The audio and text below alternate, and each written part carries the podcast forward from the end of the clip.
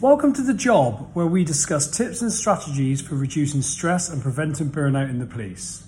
I'm Jonny Bevan and I'm the police burnout coach and currently a serving police detective with 16 years experience in a variety of roles ranging from uniform policing, proactive squads, covert policing and child protection. I'm going to be sharing proven strategies on how to reduce anxiety, eliminate overwhelm, stop procrastinating and worrying what other people think so that you can become more productive and bring calm and balance to your life no matter what you're faced with. We're also going to talk about how to build trust and confidence in yourself so you can stop needing constant reassurance and validation from others to know that you're doing a good job. Working in the police doesn't have to be stressful, and I'm going to show you how. So let's dive in.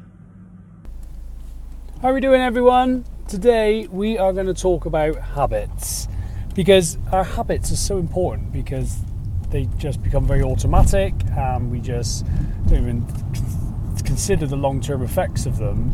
And often, you may have very good habits, but often our habits can be very bad. And that is because our brain is designed to seek pleasure and avoid pain. And in this world we live in now, there's so many false pleasures so by false pleasures, what I mean is, if you think of alcohol, sugar, you know, all those things that are really enhanced, so our brain really wants them, as opposed to like the natural pleasures of fruit and foraging and things like that. And our brain isn't wasn't really designed for the types of pleasures we've got now in the world. And what happens is it just sort of exaggerates everything and it creates really quite sort of bad destructive habits. And what I've noticed is with habits is we don't really address those bad habits until it's too late. So maybe, you know, maybe your diet's not that good, and we see a lot of cops where the diet's bad, and then we uh, try and address that, lose some weight, get on the exercise train, and then after after about a month, two months, suddenly we've fallen off it again. We're working long hours, sort of eating the junk food, eating the crap, and then and having sort of then needing the caffeine to get us through the day. And it's not until suddenly, you know, you get told actually you need to change this because something's gone wrong. Maybe you know, maybe you, your blood sugars are high and di- you know you're being close to being diagnosed as diabetic and things like that.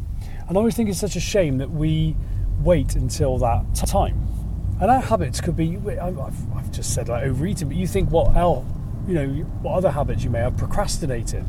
If you keep procrastinating, what can that cost you? If you keep putting work off and then that work piles up, and then suddenly you might get in trouble or you feel it increases your anxiety because of all the work you've got, and then you're off sick.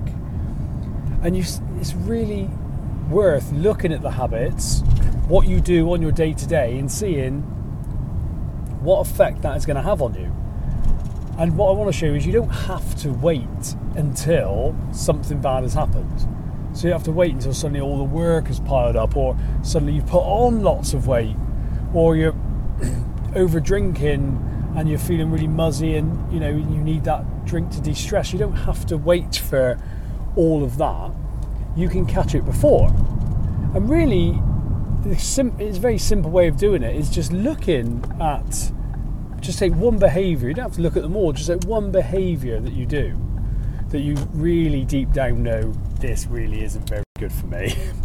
And just think just project forward and think if you keep doing that for one year three years five years ten years 15 years 20 years if you keep doing it what effect is that going to have on you? Where are you going to be and you know you may procrastinate or you may even habits like worrying what other people think. You don't think of that as a habit but i see that you know that it becomes a habit something we do.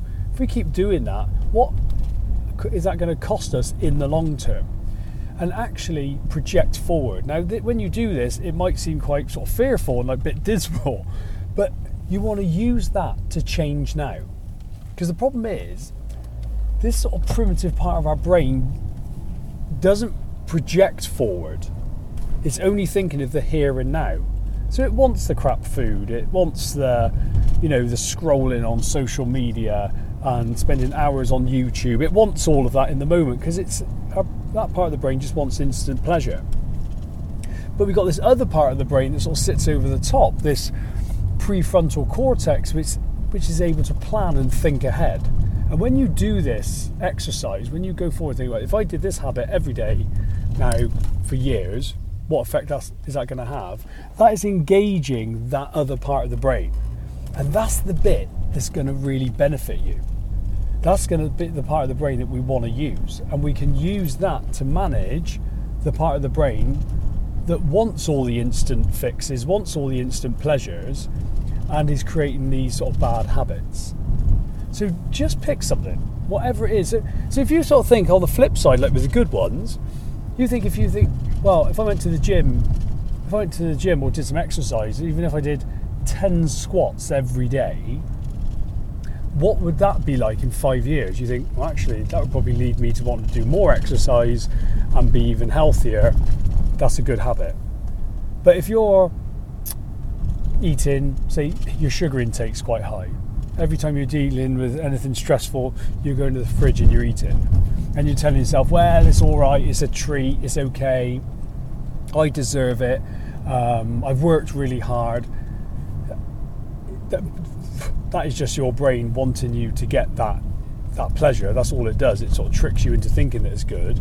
But if you then go, okay, if I did that now all the time, if I kept eating and kept eating, kept going to the chocolate fridge and eating this chocolate every day, what what is that going to be like in a year's time, five years' time, ten years' time?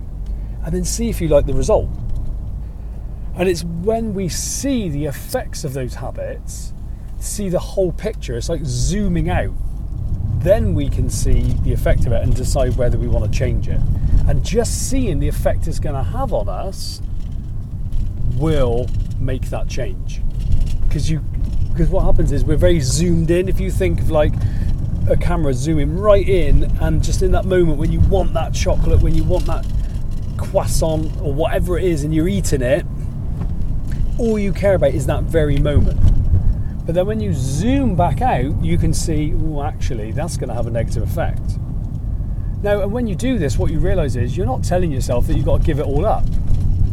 You know, you might zoom out and go, well, actually, if I had some chocolate, but I had one bar a week, that's really not going to do me any harm in the long term when you project forward. But having it every day and having one or two a day plus a can of Coke, um, then loads of caffeine, when you project forward, you might see a very, very different picture. So it's really just a short one today, just to say do that. Just pick your habit, what you do, just pick something and then project forward. And then you can decide is this something you want to change? And quite simply, if you want to change it, just then ask, just have that picture of that future self. And then when you're going for that chocolate bar or whatever it is, or having that having that bottle of wine after work that's really not benefiting you and putting the weight on, just go to that future self and go, what would they tell me? What what advice they would they give me?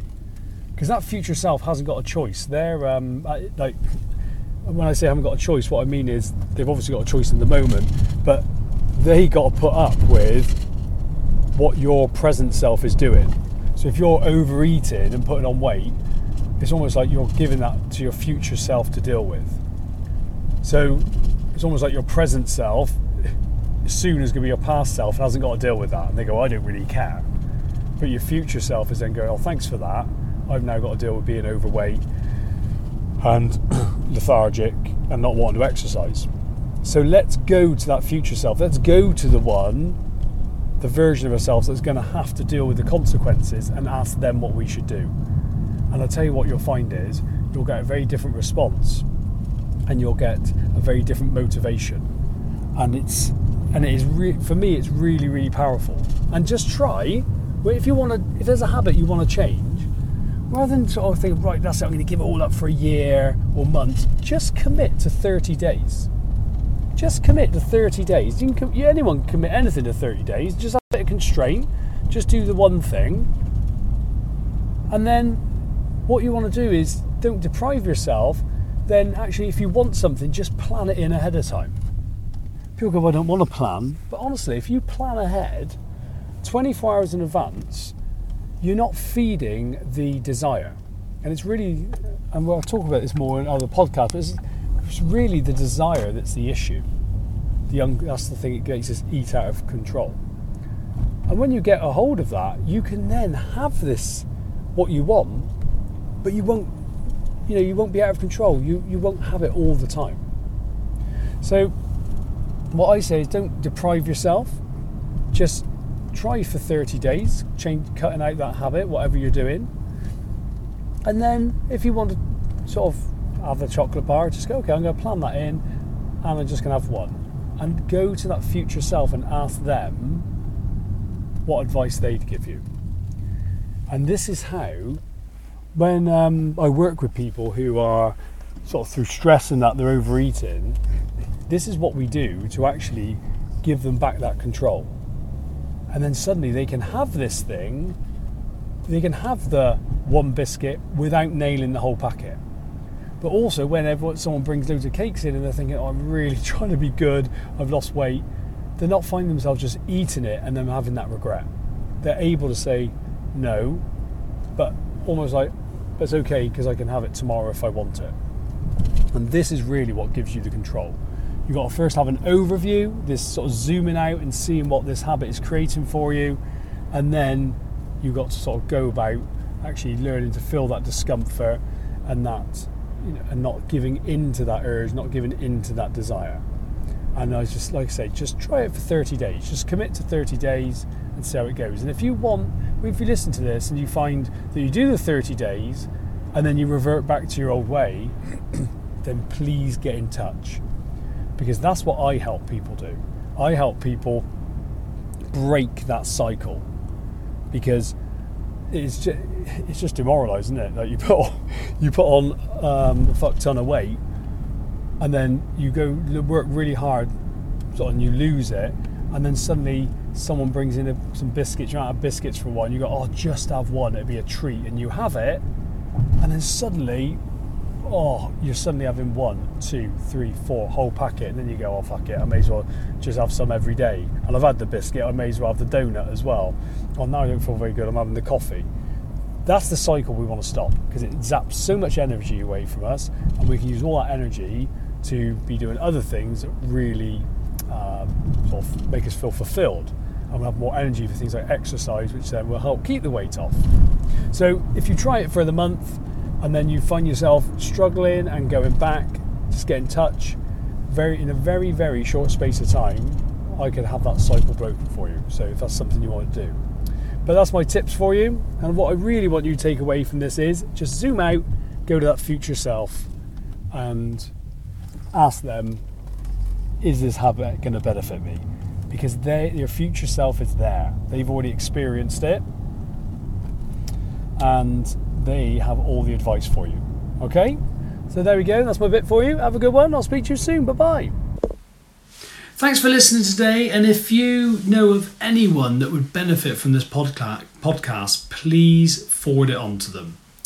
And if you want to know any more, then please do not hesitate to email me at jonnybevan at outlook.com. That's J O M Y B E V A N at outlook.com. And also follow me on Instagram on Jonny Bevan or on Facebook. I am Jonny Bevan, the police burnout coach. Have a great time and I'll speak to you soon. Bye bye.